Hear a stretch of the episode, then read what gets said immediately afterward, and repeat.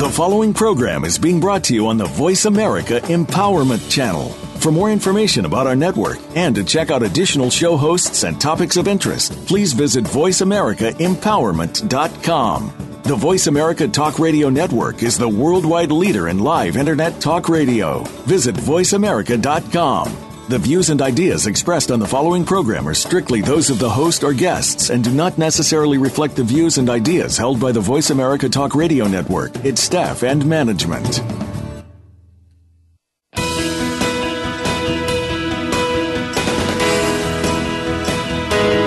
You are about to enter a world of hope and engage in a conversation about peace and positive change in our wounded communities. Welcome to Power of Peace Radio with your host, Kit Cummings. Each week, we tackle the issues that you've been asking about, and we seek sustainable solutions for our youth, their families, and our planet. Now, here is Kit Cummings. Good evening, everybody. Kit Cummings, live from Atlanta, Power of Peace Radio, and this is our our new episode this week, and I'm very, very excited about it. We have a couple of uh, wonderful guests, and uh, we're going to get to in just a few minutes.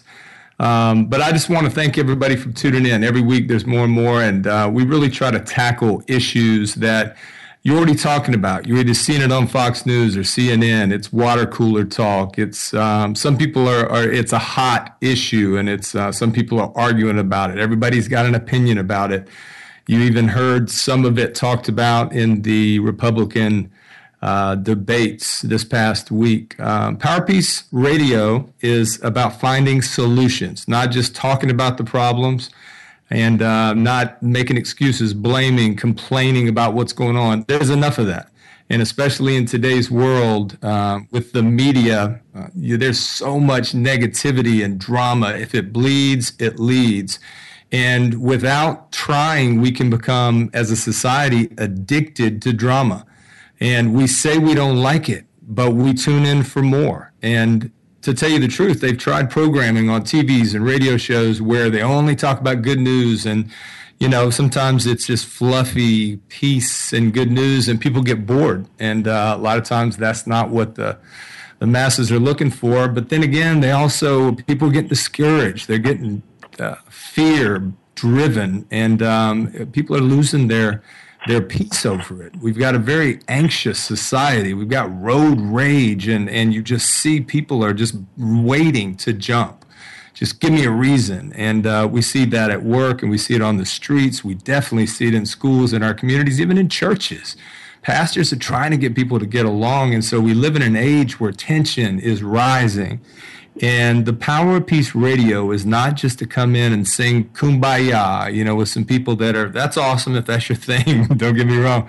But this is about digging into real current issues and finding solutions. And I want you to be able to go away every week with something that you can apply where you are more knowledgeable and hopefully you've tuned into the other side of the conversation because the Power of Peace Project was born in a dangerous maximum security prison between rival gang members.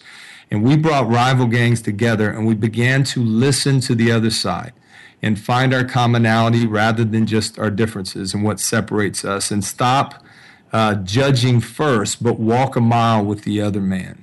Actively listen, find common ground, seek first to understand your opponent and miracles happened and the power peace project was born and now we take it into schools and inner cities and we do go to ferguson's or baltimore's or you know cleveland. And we've got a movement going on in cleveland right now in youth corrections that is nothing short of historic. And um, this past week we heard the governor of ohio that's uh, really i think going to move to the front uh, talk about the uh, the system in our America and, and recidivism, incarceration, and uh, young people that are being sent away for you know uh, younger and younger for longer crimes. And tonight we're going to talk about that. Real quickly, I want to thank everybody who came out to the Peace Behind the Wire, a nonviolent resolution. Uh, it's my new book. It is available now on Amazon, Barnes and Noble um, Apple iBooks. Uh, you can get it on Kindle. You can get the print version. Very, very excited. This is five years, the history of the Power Peace movement. And uh, thank you so much. It was standing room only. We packed the house. and we had uh, wonderful people come out. It was a great event. Chairman John Eaves, thank you. Fulton County Chairman Commissioner Bob Ellis, uh, Civil Rights Leader Mark L. Hutchins, who you heard from last week on our show, as well as uh, Dr. David Jackson with uh, Community Affairs with the Atlanta Police Department. It was a great night, and uh, please get the book. It, it deals with the subjects that we're talking about. Um, tonight we've got special guests, and I decided to have two on because these gentlemen really complement one another. Um, but also, um, first of all, Antonio Boyd. Antonio and I have known each other for a good little minute, and Antonio actually wrote the foreword for the book I just released, and I'd like to just quickly tell you a little bit about Antonio. In 2005, South Carolina Governor Mark Sanford appointed Antonio to the South Carolina Commission for National and Community Service. In 2006, the White House selected Antonio to represent South Carolina as one of the state's 15 delegates to the Commission on Aging. He worked with Lindsey Graham, a senator. He also uh, was two years as the de- delegate to the U.S. Senate's African American Leadership Summit. During the Clinton administration, he worked with uh, Sylvia Panetta, wife of Chief of Staff Leon Panetta, and Vice President Al Gore. And he's probably going to tell me, shut up and get on with it. So I could keep going, but Antonio has done a lot and works with Hope Worldwide and literally has helped thousands and thousands, tens of thousands of people, uh, of people around the world. Our other guest is uh, Mr. Charles L. Hinsley who is a retired warden from the Illinois, uh, Illinois Department of Corrections with 30 years of combined correctional management and human services experience. He's worked in every security level of our prison system. Listen to this minimum security, medium security, high medium security, maximum security, super max security. His last 12 years as an administrative, being a superintendent, system warden, and a warden were spent in maximum security and super max security custody. That's a we want to hear about that. He has supervised several inmates on death row and has participated in the execution of inmates sentenced to die. He has managed a maximum security prison with over 3,500 inmates housed at one time, the largest facility in Illinois and one of the largest max prisons uh, in the nation. He also managed a supermax security prison, which housed at the time the worst of the worst inmate prisoners in Illinois. I think that he's earned the right to talk about these things. Gentlemen, I'm going to take a breath. Thank you so much for being with us. Antonio, how are you doing, brother? Oh, I'm doing well, Kit, and thank you for having me. Thank you for all your uh, great work you're doing in the community and um, just for writing this wonderful book. It was my honor to write the forward and also to uh, participate in your first book as well. So, brother, I'm supportive and I'm ready to have this conversation as we speak. Uh, we have violence going on in Ferguson, Missouri. Can you believe it? I know it's um, yeah we got we got some stuff to talk about. Uh, Warden Hinsley, uh, we're new friends, but any friend of uh, Antonio's is a friend of mine. I really respect um, your experience, your career, your work, and your passion for changing this system. You have a very very interesting perspective because you've been on both sides, and um, it's great to have you. How are you doing tonight, sir? I'm doing very well, and and and thank you also for allowing me to uh, share just a few of my views and perspectives uh, within a very um, challenging and controversial uh, subject matter as our criminal justice system and, and the uh, violence that's occurring within our nation. So I appreciate you having me. And I know that uh, Warden Hinsley, you wrote a book that has been, uh, it's a, a, very important book on this issue, uh, The Anatomy of the Prison System. Is that right? It's titled The Anatomy of Prison Life. Prison life, prison life. I knew that the anatomy of prison yeah. life, and uh, it's a, a, fascinating book. So anyway, let's jump into it, guys. Um, Antonio, first of all, with everything that's going on now, that's uh, it's heated back up in uh, Ferguson. Tell us um, what do you think are some community solutions? We're going to jump right into solutions, but then obviously we're going to talk about what's going on. What could we do to stem the tide of situations that are blowing up in the Fergusons, Baltimore, Charleston, Texas, Cleveland, New York City. Um, what, what, what are some answers?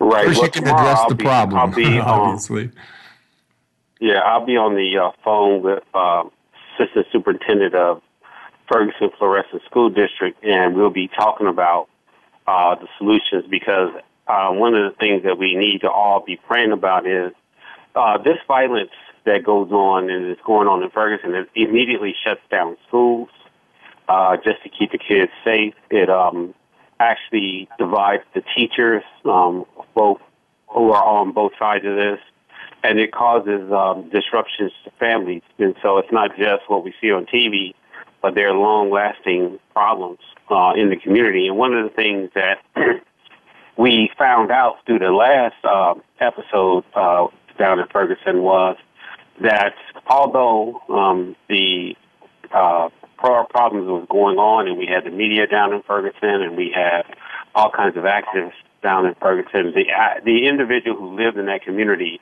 really didn't get a chance to express their feelings or their pain, or even get any kind of uh, therapeutic help uh, from folks who um, have to live there. So this this this violent eruption you're seeing again is just uh, an expression of the frustration because between uh, the last time we were down there and the last time we had folks down there marching and um, uh, burning down buildings, there hasn't really been a real conversation in the community about the real systemic problems in the community. So going back to kind of the power of peace example, I mean, one of the things we need to talk about, kids, is really going down there and having um, conversations that can resolve some of the feelings and some of the frustrations.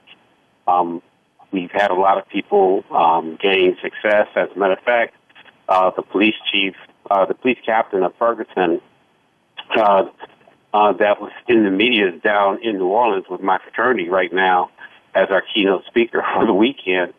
Um, and, um, you know, now they have all these problems there. So what I'm trying to say is succinctly, we need to start having healing conversations in Ferguson and not just wait a year and then have more violence. And that's Absolutely. the first uh, community solution that I know will have effect because that's what they've already told me that they need. Yeah. So I love to talk to Absolutely. you about that more.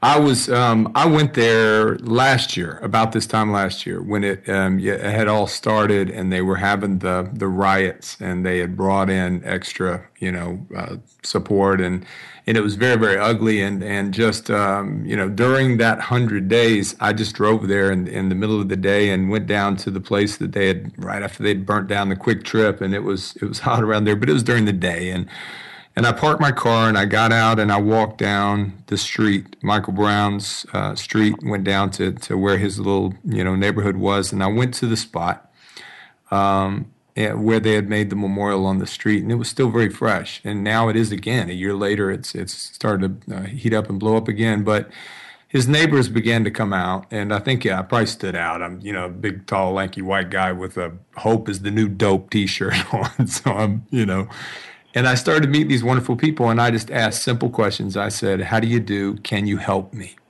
And they said, What do you need? I said, I'm just here trying to meet people, and I want to know what do you think the solution is to this problem? Because nobody, I don't think, is asking you.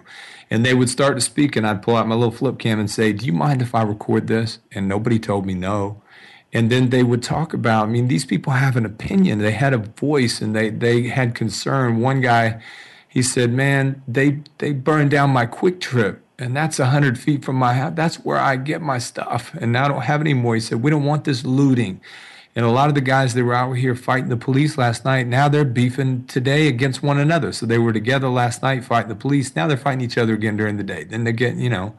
So, you know, what do you, why did they call you, Antonio? How do you guess? I know you were in Baltimore working the chief of police there, but um, what is your role in this, and, and how do you get involved in these things?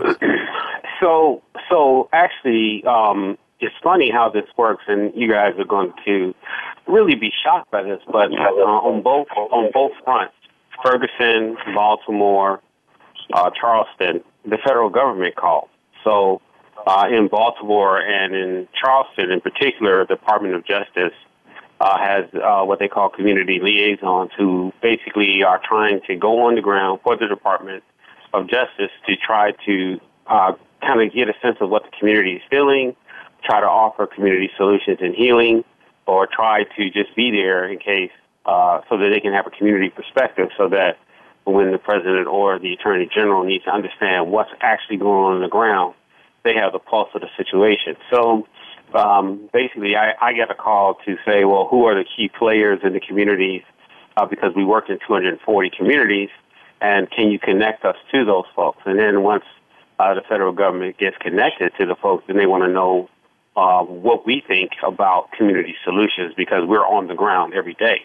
And so mm-hmm. in Ferguson, I got a call from the Department of Education uh, saying that although all the cameras had left, um, uh, they still had, you know, uh, 11,000 students in the Ferguson Florissant School District. They still had 3,000 homeless students in that same district, and they needed programs to help those kids uh, do better in school. That the whole school district was in um, censorship by the by the uh, uh, the governor of Missouri, meaning that the school district is doing so poorly that the governor of Missouri has taken it over, and mm that the cameras are gone, but the problems are still there for those children. Right. And so we developed a Saturday STEM Academy program uh, for the Ferguson Florissant School District that started in July, and we've been consulting them because they want to build a high school that's focusing on STEM, et cetera, et cetera. So tomorrow we'll be just discussing, you know, what what are their immediate needs. Uh, the students as they come, you know, kids are getting ramped up to go back to school, and so what we can do um, to facilitate their process going back to school, where uh, this latest incidents of violence won't affect the students. So that's what we're working. Wow. Yeah, I, I, got a chance. I, I, went and stood outside the, the high school that day and uh, just waited. And then the students were released and they flooded out of that place and they came down. And, and I saw the kids are kids. There was joy. They were cutting up. They were, you know, and I, just, I stood there and, uh, and I asked a few of them, hey, can I get a few minutes of your time? And what, what do you think the solutions are? I'd love that question. And some of the brightest young people, you know, some of them said, to what? And I was like, to, to, what do you mean to what? I mean, to what's going on here? at night?" oh, that uh, I don't, I'm not, I'm not sure. It was kind of just they were checked out, and other ones were so articulate and bright. And I don't know. There's there's things going on in these communities that there's a lot of people around this country that have an opinion and have never been there. They're not involved in the conversation. They haven't been to the communities. What they do is maybe watch the news and go and you know spout out their opinions about those people and why can't they just you know relax and i want to talk about this in the next segment is you know there's there's sides forming cops and communities law enforcement civilians rich poor black white. It's a generational poverty and then it's the the people out in the suburbs. And and you know dr king said that we don't we fear each other you know, because we don't understand each other. And we don't understand each other because we don't communicate. And until we get a conversation going, and that's what this is, is how do we start getting involved in the other person's, you know, getting uh, in the other person's situation, walk a mile, whether it be the flag issue that we talked about last week. Tonight, we're going to talk about, you know, we are going to get into the mass incarceration issue. And um, Warden Hinsley, I love the question. I'm going to tease this just a little bit um, that I'd like to start with in the next segment. Why uh, do the high rates of recidivism continue to occur and even rise when crime rates have not significantly increased in the past 10 to 20 years? And that might surprise some listeners. It might be like, man, crime is out of control. And then we look at the stats and it's like, well, crime is crime and it's about the same, but incarceration is skyrocketing. So there is a problem with this system. And I'd love to hear you know, from your perspective, what you learned on the inside, and also why do you think that that is the current trend? But everybody just hang tight. We're going to take a quick break, and then we're going to be back, Power Peace Radio, with Antonio B. Boyd and Warden Charles Hinsley. Come back. Love is in the air tonight.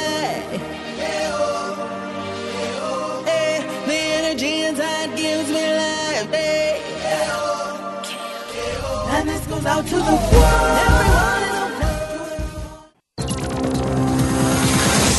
It's your world. Motivate, change, succeed. VoiceAmericaEmpowerment.com. Do you feel alone, even when you are surrounded by others? Do you feel that there is sometimes nowhere to turn and nobody really understands? Remember, you are not alone. Every week, host April J. Ford who has faced adversity as a constant in her life, helps you rise above life's challenges with your own blueprint meant to help you find out who you are. April's challenges have included childhood sexual abuse, becoming a widow and single parent at 32, and plenty of other curveballs thrown at her by life. She'll help you every Wednesday at 11 a.m. Pacific, 2 p.m. Eastern on Voice America Empowerment.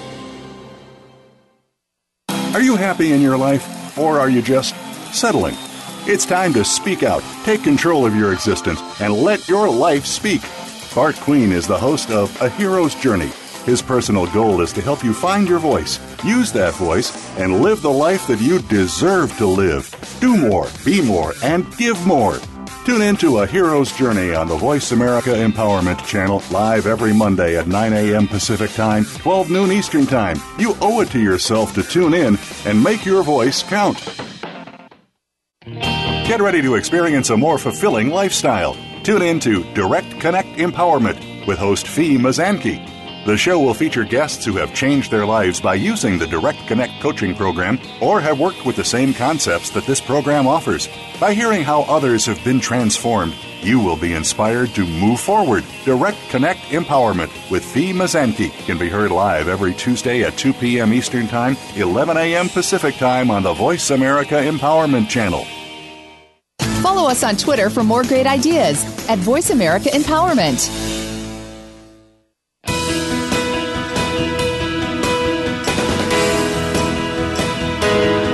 Are listening to Power of Peace Radio. To reach Kit Cummings or his guest today, please call into the program at 1 888 346 9141. Again, that's 1 888 346 9141.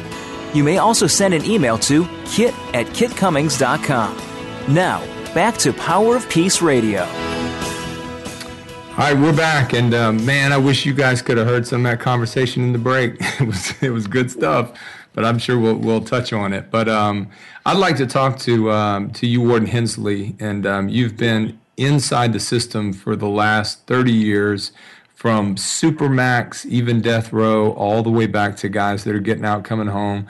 And uh, one of the questions that that we threw around when we were putting together the show is, why are the high rates of recidivism, which means when guys get out, you know, they turn around, not just guys, but people get out reoffend within three years and come back, why do those rates stay the same or even climb when crime uh, rates have not significantly increased in the past 10, even 20 years? Um, how, speak to that, if you would, and really anything else that's um, gotten your attention while we were talking in the first segment with Antonio.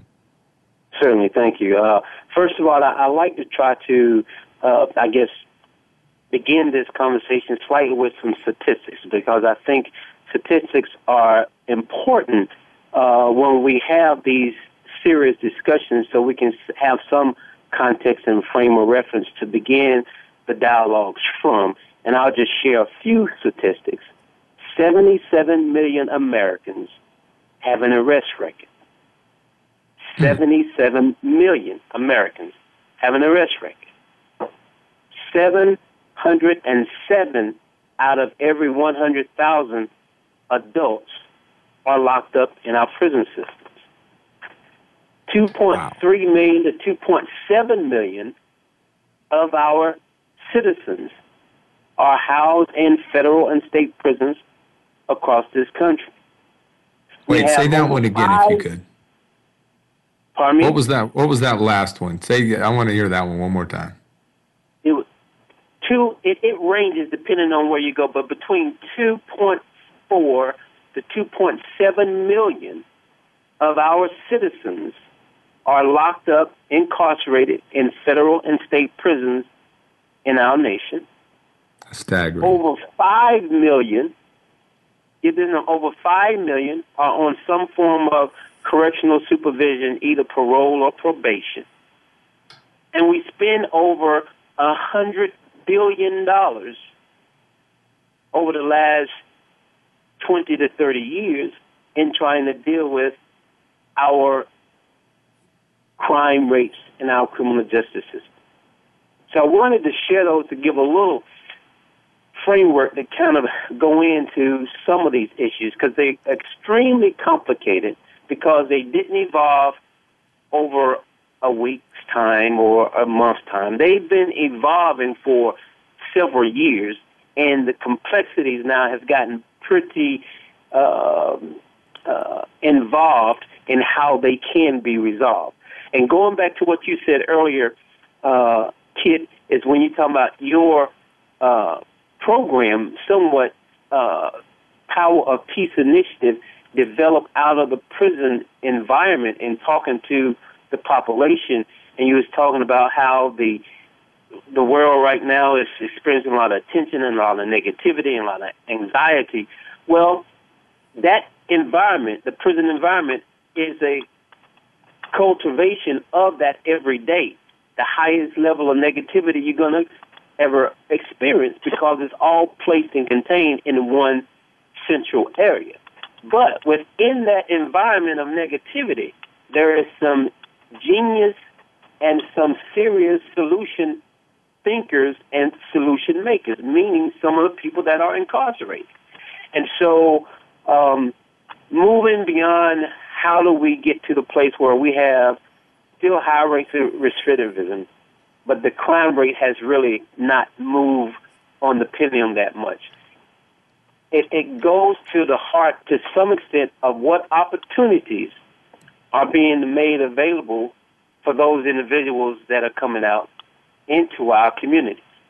If there's no serious infrastructure of services and support systems to give individuals an opportunity to move into mainstream successfully, then you, in essence, build a strategic and legitimate avenue for them to fail. And that's what our system has done in a legalized way. Because when someone becomes um, identified as a felony or a felon, that felon then morphs into several other collateral consequences for them. It just doesn't stop when they do their five years, six years, ten years, fifteen years, or whatever, how many ever years they end up having to do away from society, locked up, and limited freedom. But once they come out and their penance has been paid, by what the judge sentenced them to do, now they have to deal with another form of punishment that is, I cannot get into the employment. I'm ostracized from being in certain housing living conditions. I can't get benefits to uh, help me take care of my family. So when those right. collateral impacts begin to accumulate on the one individual, and then it morphs into the hundreds of millions of individuals that we have in our nations right now experiencing that, that's where you get the revolving door of people going in and out of prisons, even though the crime rates aren't necessarily right, right. going up. No, those um, man, those stats are are staggering, and a lot of those um, I'm aware of, and then I hear them, and I'm just like, wow, this is the the land of the free. You know, I mean, yes. the the yes. the greatest nation, you know, I mean, as far as the things that we've accomplished in the history of the human race in a lot of ways, you know, there's this freedom and, and was built on, you know, send us your, you know, the oppressed, and this is a place where you can come and, and the American dream and everything that this country was founded on. And now uh, we lock up 25% of the world's incarcerated, and we've only got 5% of the population. And for the yes. first time in our nation's history, the population of that two and a half million or so is 25 years old and younger. And the war on drugs and minimum mandatories, and then getting out with that felony. And one of the toughest things to do when you get out is not just to get that job, but to find a faith community to accept you. And uh, we talked a little bit last week about, you know, we've got what I see in there is a couple of different types of, um, of inmates. Is one, the people we're mad at and one the people we're afraid of. And the people we're afraid of don't need to be back in our communities. And the ones we're mad at, we got to help them on the inside and then give them a chance uh, when they get out. Uh, Antonio, I'd like to ask you a question that um, um, it's it's you know it's relevant right now. There's uh, we're coming up on an election here, in a you know in a year we're going to hear a whole lot over this next year about the next election. Do you feel like President Obama and the Congress have done enough to focus on these issues, the things that are fueling and keeping these Fergusons and, and Baltimore situations going?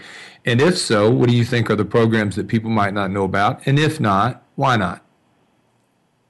Okay, so you have to um, give President Obama credit in this way and hands down more credit than any other president in our history because he's appointed two African American attorney generals. Um, that changes the system just by the cultural sensitivity that these two individuals bring the first African American male and the first African American female.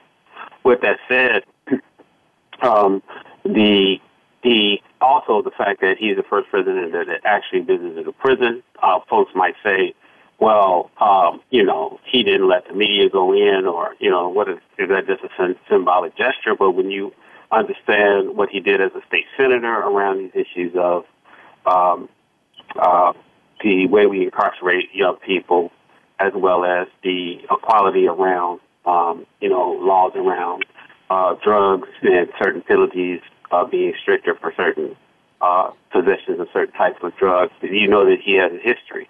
Now, mm-hmm. with that said, um, the Justice Department and the um, uh, department, the uh, ODJP, and all the organizations that um, work on these issues. I think Warren Hinsley could speak to this. I think the privatization of the prison system is one of the most booming businesses in the world. So, mm-hmm. has has the president of Congress done enough? No, not not not unless you uh, attack the systemic uh, business model that is the U.S. prison system. And I would love to hear what Chuck would have mm. to say about that. But that's where I think that they fall short. Do we have programs? Do we have money being thrown at uh, young people once they come out trying to um, uh, help them do better? Uh, do we have sensitivity? Absolutely, we have all those things. But are we actually attacking the problem of this privatization of this total business mm. model? I don't think so. Ward Hinsley, yeah. what are your thoughts? Well, the, the privatization aspect of it, in my view, is still just a small percentage of the overall uh, concern that exists because before the privatization came into being, state and federal prisons were still being constructed for the housing or the warehousing of our citizens. Now, it has taken off to be a more uh, uh, business industry with privatization coming into play, but uh, I wouldn't put a great deal of fault on that aspect of it because the root still uh, hinges on our state and federal systems that were in play and what our legal systems were doing within this issue of war on drugs and trying to place people in correctional facilities in this disguise of protecting the society and protecting the public. So, uh, do they have a uh, an adverse effect in it in terms of creating the climate to uh, become an economical business as privatization? Yes, they do, but they are just a uh, an extension of what was already in place with our state and federal systems right, and agencies. Right. Okay. Right. That's, well, one thing, yeah. one thing I would like to ask real quick, Kit, is mm-hmm. uh, Warden Hinsley, is that some of my colleagues looked at it more from why I even brought that up is the economic development issue. Whereas, you know, you know this in the state of Illinois, there are total communities planned around the fact that you're going to bring you're going to bring a supermax prison into the community and, and be able to create jobs. And so when when I spoke to that and when I brought that up, I, I'm I'm wondering, has the president and Congress took a look at this and said, hey, you know, let's let's build communities and not prisons if we want to create jobs. So when you start talking about on the federal level, has Congress and the president done enough? I'm not I'm not sure they have done enough to say, hey, let's stop building prisons and let's stop building private prisons as a way of economic development. Let's let's try to let's try to find another way. That's what exactly. I was trying to speak to. Yeah. So I would love well, your thoughts. If I may add, though, that same uh, principle of thought goes into when you're establishing a location for a federal or state. The bid goes out for a community to uh, house that particular facility. And then, even if it's a state or federal, it still prov- provides that quote economic factor within that community. So yes, uh, privatization is a part of it, but I, I just don't want individuals to get uh, somewhat distracted. That is all the, the fault of privatization trying to move into this thing, whereas state and federal systems have been doing this for a long time. Right. Yeah, that makes sense. There's a there's a community that I've grown very uh, connected to in Muskegon, Michigan. And I was invited there a couple of years ago by a warden that's become, I mean, I, I would love to, to connect you to. She's done, done a, an amazing, had amazing career, amazing impact. And uh, she loves the inmates and she's committed to trying to help them. She's tough, she's fair, um, but Anyway, there's three prisons that are in very close proximity in this small town in western Michigan and um, right by Lake Michigan. And, you know, there's thousands of inmates in that one little area with a minimum prison, with a medium, with a lot of long time inmates that have just earned the right to do medium security time, and then mm-hmm. a high security prison. And these are a lot of inmates that are coming out of Michigan, you know, very depressed mm-hmm. economy. And think about the last, you know, 10 years. And obviously, a lot of gangs, there's a large Muslim influence because uh, Detroit, Dearborn is the, the largest uh, Muslim population in our country. And there's a whole lot of gang violence going on there. And so the Power Peace came. They gave us access. Um, 18 months later, in one of those prisons, uh, peace or uh, violence had dropped 50%. And in the last wow. time, uh, well, I went up there, the the warden, and I'm not sure. I'd love to hear about these programs in your in your uh, long tenure there, but we gave an open call out to 1,200 inmates in one prison. Do they want to be in the next 40 days of peace? Sign the peace pledge. Get involved in in bringing peace to their community. We had a problem because over 600 men signed up for the program, and I wasn't prepared for that. And I find out that these men want peace but really, as Antonio was talking about, this is a small town, and the by far the biggest employer in this little town is the prisons, and so they they employ a lot of people, and um, it's a tough job. Um, well, I would not know, but but for um, um you know, they're the officers, the COs are obviously not getting paid a lot. Um, a lot of them really just need a job. It's a tough economy. But if that those prisons shut down, then that I mean, I'm wondering what would happen to that little town. And as I said, and we can kind of uh, you know go into some of this. I'd like to talk about this new generation of inmates that are coming into the system that are younger and younger and younger, and they have a different code than the quote unquote convicts that have been there 10, 20, 30 years. They had a code in place, how they dealt with things, how men de- dealt with things. And I'm seeing this huge chasm between the, the older convict and this new inmate that's coming in with with no code because the, the older males in the, the communities where they come from have not been there to raise them. And so now they're going in because it's a family problem.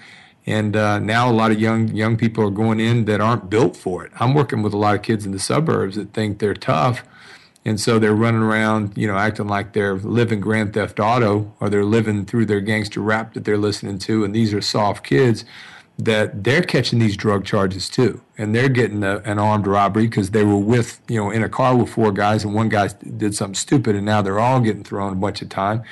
And they're going away and they're learning to be violent on the inside. And this cycle repeats itself. And so um, I think this is a, an important conversation we're having but going into the, the break, I would love to talk about the faith community's role in this situation because I'm just going to be honest, and I don't even want to be. Let's uh, you guys are not being, but I want to. You know, let's talk about real things. I see a bunch of churches sitting on their hands and preaching the, to the converted, and not getting involved in these issues and really getting in there. And it's ugly and it's dirty. I mean, roll your sleeves up and get in there and work with some of these young people it's messy and it'll break your heart. And sometimes it's risky. And a lot of churches, they don't want to deal with that. And so they, they just have the programs they have and they've washed their hands of those kids, the young men out there. And I'm finding churches on every street corner in a, in a community where there's prisons or there's, there's always jails in every community. You got churches, you got jails, and you got prisons. And I mean, excuse me, and you've got um, what am I talking about? Schools. and schools are the pipelines of the prison. But the churches are not willing to, to welcome home these returning citizens. And so going into this break and come back out of it, I'd love to know, Antonio, your thoughts on what the faith community can do and should be doing. And then, uh, Warden Hinsley, your thoughts on the, the term I just used, returning citizens. Absolutely. So, with that thought, we'll go into our final break. And don't go away. We will be right back with Antonio B. Boyd and Warden Charles Hinsley on the Power of Peace Radio. Love is in the air tonight. Hey, the energy inside gives me life. Hey. And this goes out to the world. Everyone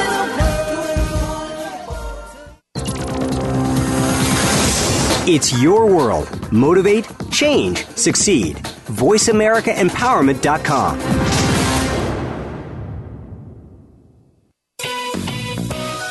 think of anybody who does not want a better life and to be a better person?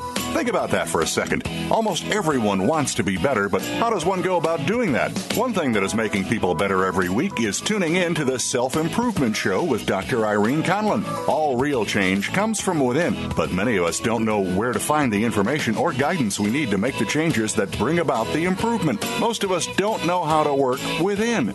Listen Thursdays at 1 p.m. Pacific, 4 p.m. Eastern on Voice America Empowerment empowerment.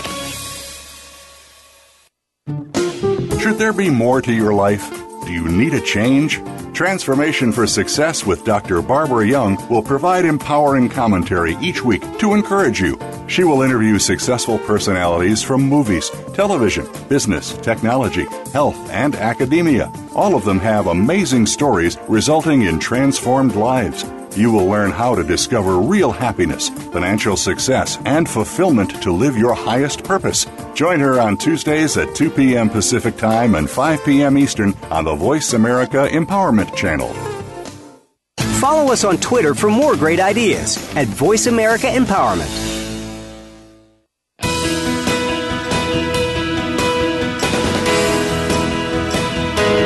You are listening to Power of Peace Radio. To reach Kit Cummings or his guest today, please call into the program at 1 888 346 9141. Again, that's 1 888 346 9141. You may also send an email to kit at kitcummings.com. Now, back to Power of Peace Radio. All right, we're back, and um, man, I'm, I'm loving this conversation, and I uh, just want to jump right back into it. This coming Wednesday, I'm going to be going out to a, um, a place out in kind of outskirts, a couple hours outside of Atlanta, and uh, launching the Power Peace Project 40 Days to Freedom.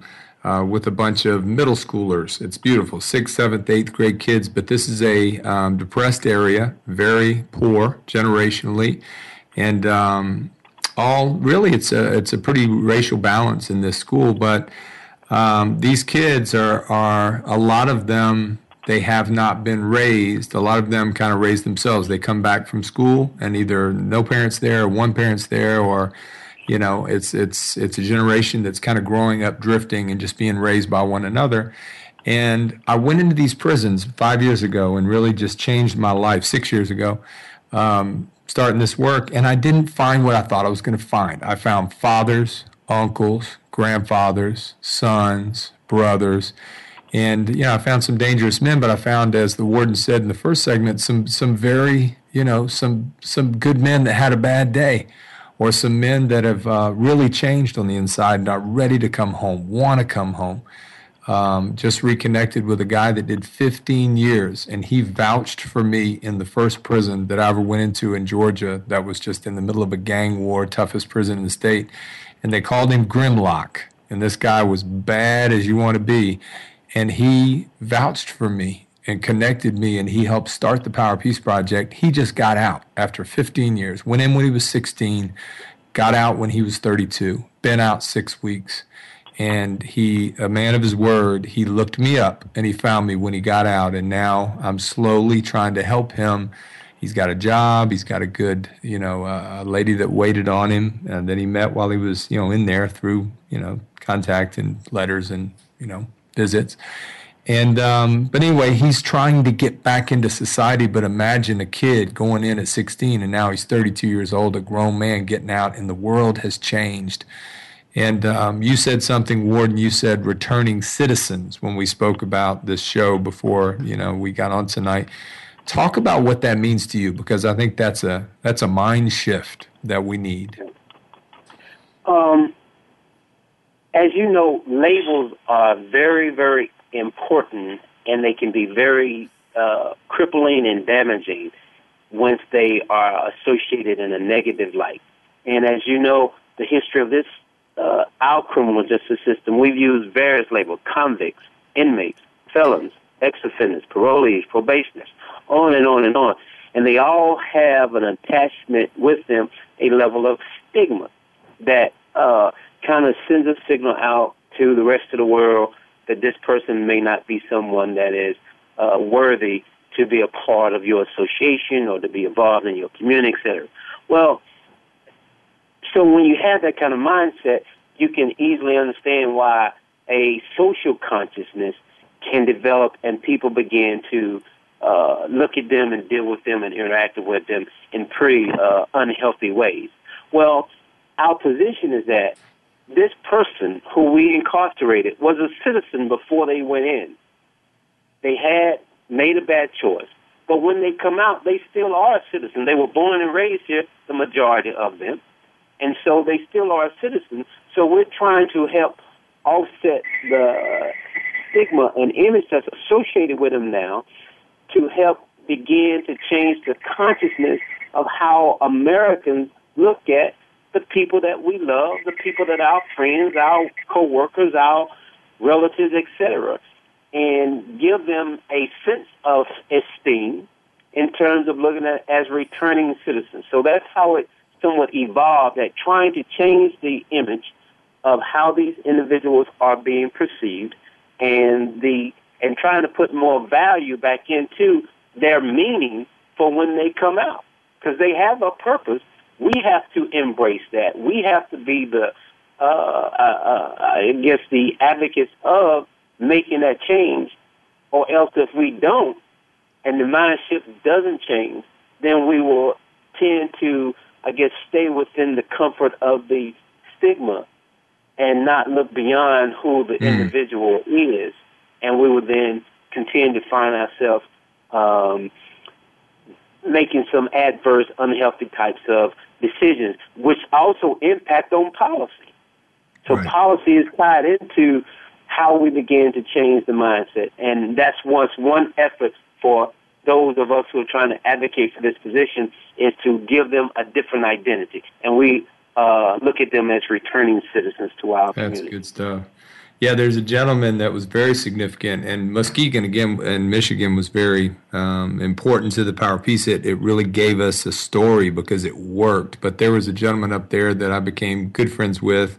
His name's Andy Ribbons. He's a successful business owner there, and he started to go in with a church group and serve the guys and he developed such a connection that he uh, began to hire guys that were coming out. He's got his own business. He's got you know 20 30 employees. His family his son helps run the business. His wife works there. His daughter his beautiful daughter works there and and he currently employs probably 12 15 uh, returning citizens from that community that make up half his workforce and he literally trusts them with his family and with the keys for those and they i mean he um, you know i mean he trusts them and, and he gives them a chance. Now he's again a very he's a man of faith which is going to lead us, Antonio, into this next uh, question. But he's given them a chance because he believes in them. And the reason why is he went in and met them.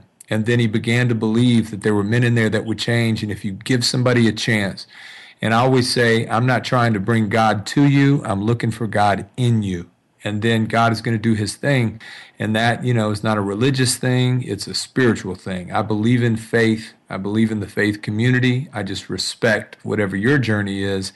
But I go in there and I see other men go in there and look at these men like these men, these are God's children, whatever they've done. Um, Amen. I just want to help them. And but but if we have business leaders that are willing to give them a chance, you'll be amazed. And like in Georgia, a lot of the, the inmates, the returning citizens don't realize that, and the employers, potential employers, don't realize they get a tax break and they get insurance. I mean, the, the, the state government has set it up where we will help you out with taxes and we'll provide insurance for um, the people you hire because they're trying to encourage business owners to hire the returning citizens. And that's important because it's somebody's dad, uncle, mom, you know. But, uh, you know, what's even harder, Antonio, is a lot of them can find a job and even get a good address that they can parole to. But they cannot find a church, many of them, that will accept them and that is Jesus, you know, he he was the one that commanded us, and you wrote in the forward to my new book. You said, you know, when you were when I was hungry, you gave me something to eat, and when I was thirsty, you gave me something to drink, and when I was naked, you clothed me. When I was sick, you visited me. When I was a stranger, you invited me in. When I was in prison, you came to see me. And whatever you did for the least of these, you did for me. And so there is not just a place for faith communities to get involved in this it is expected if you're going to bear that name and you know call yourself by that name. What do you think about that? You're you're a man of faith. I know that. So, what do you think the the role is for the faith community?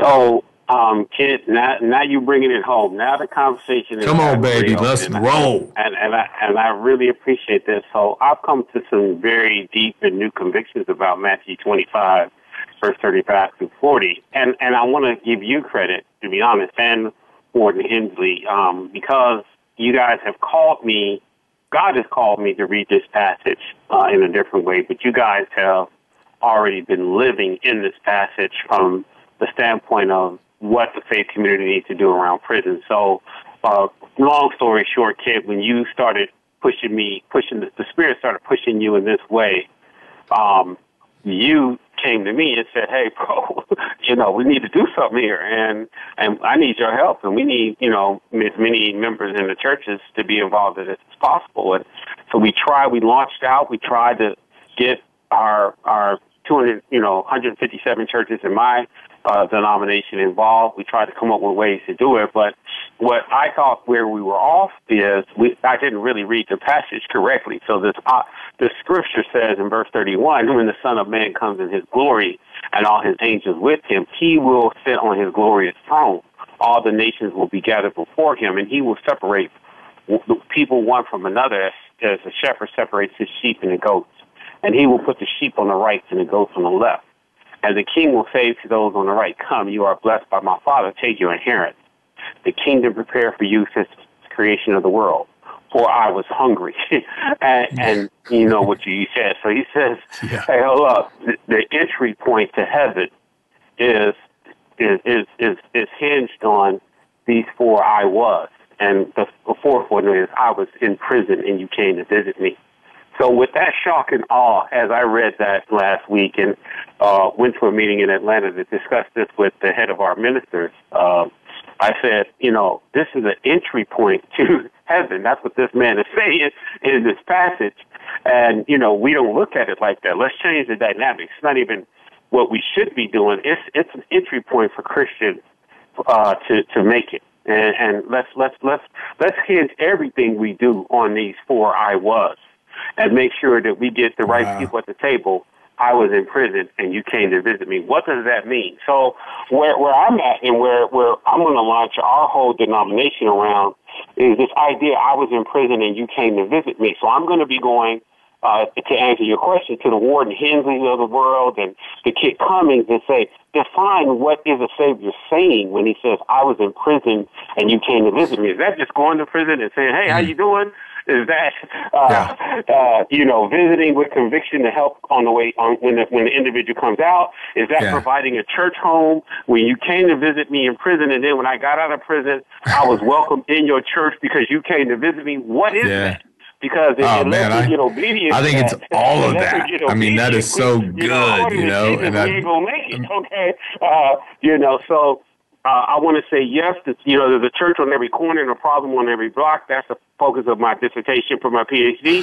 what are we going to wow. do? But secondly, um, you know, I was in prison and you came to visit me. I need you guys to define that for the faith community, and then we need to spread that all over denominations. And I'll stop there and let you guys answer. Woo! We we we got a we touched a nerve with Antonio, man. That was good. We're gonna have to have part two of this discussion because man, we are already at the end of our time.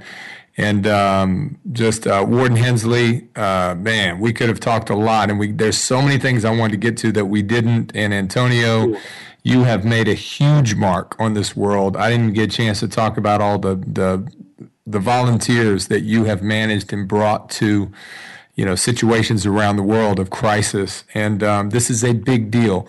These two and a half million, 97, I think, percent are coming home one day. They're coming to our communities. It's not if they're coming back, it's how they're going to come back. And when they get back, if we don't help them, they're going to reoffend. And it's, it's our people, it's our children, it's our women, you know, it's our brothers and sons that, that are being affected. And so these programs are so important. And that's why I'm so excited about the Power Peace Radio. Um, I'm very excited about book, the book, Peace Behind the Wire, a Nonviolent Resolution. Go to Amazon, iBooks, Barnes and Noble, and uh, pick up a copy, read it, and also follow Antonio, Google him, go and get Anatomy of Prison Life and find out more about this. Come back next week when our, our guest is going to be Dr. David Jackson. He is an officer, and we're going to talk about cops and communities. But uh, God bless everyone on here. We are praying for the communities. We need you. Get involved today. The power Thank of you. peace.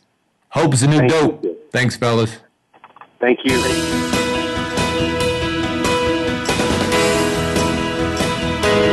Thank you for tuning in to Power of Peace Radio. We hope you've been inspired to make a difference and to be the change you wish to see in your world. And we hope you will listen to our next show. We're live every Monday at 5 p.m. Pacific Time, 8 p.m. Eastern Time on the Voice America Empowerment Channel. Have a great week.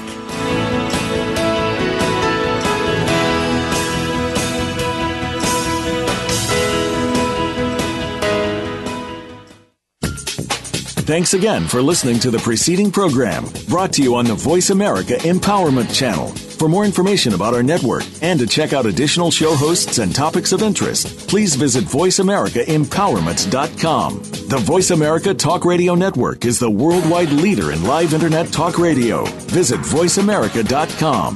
The views and ideas expressed on the preceding program are strictly those of the host or guests and do not necessarily reflect the views and ideas held by the Voice America Talk Radio Network, its staff, and management.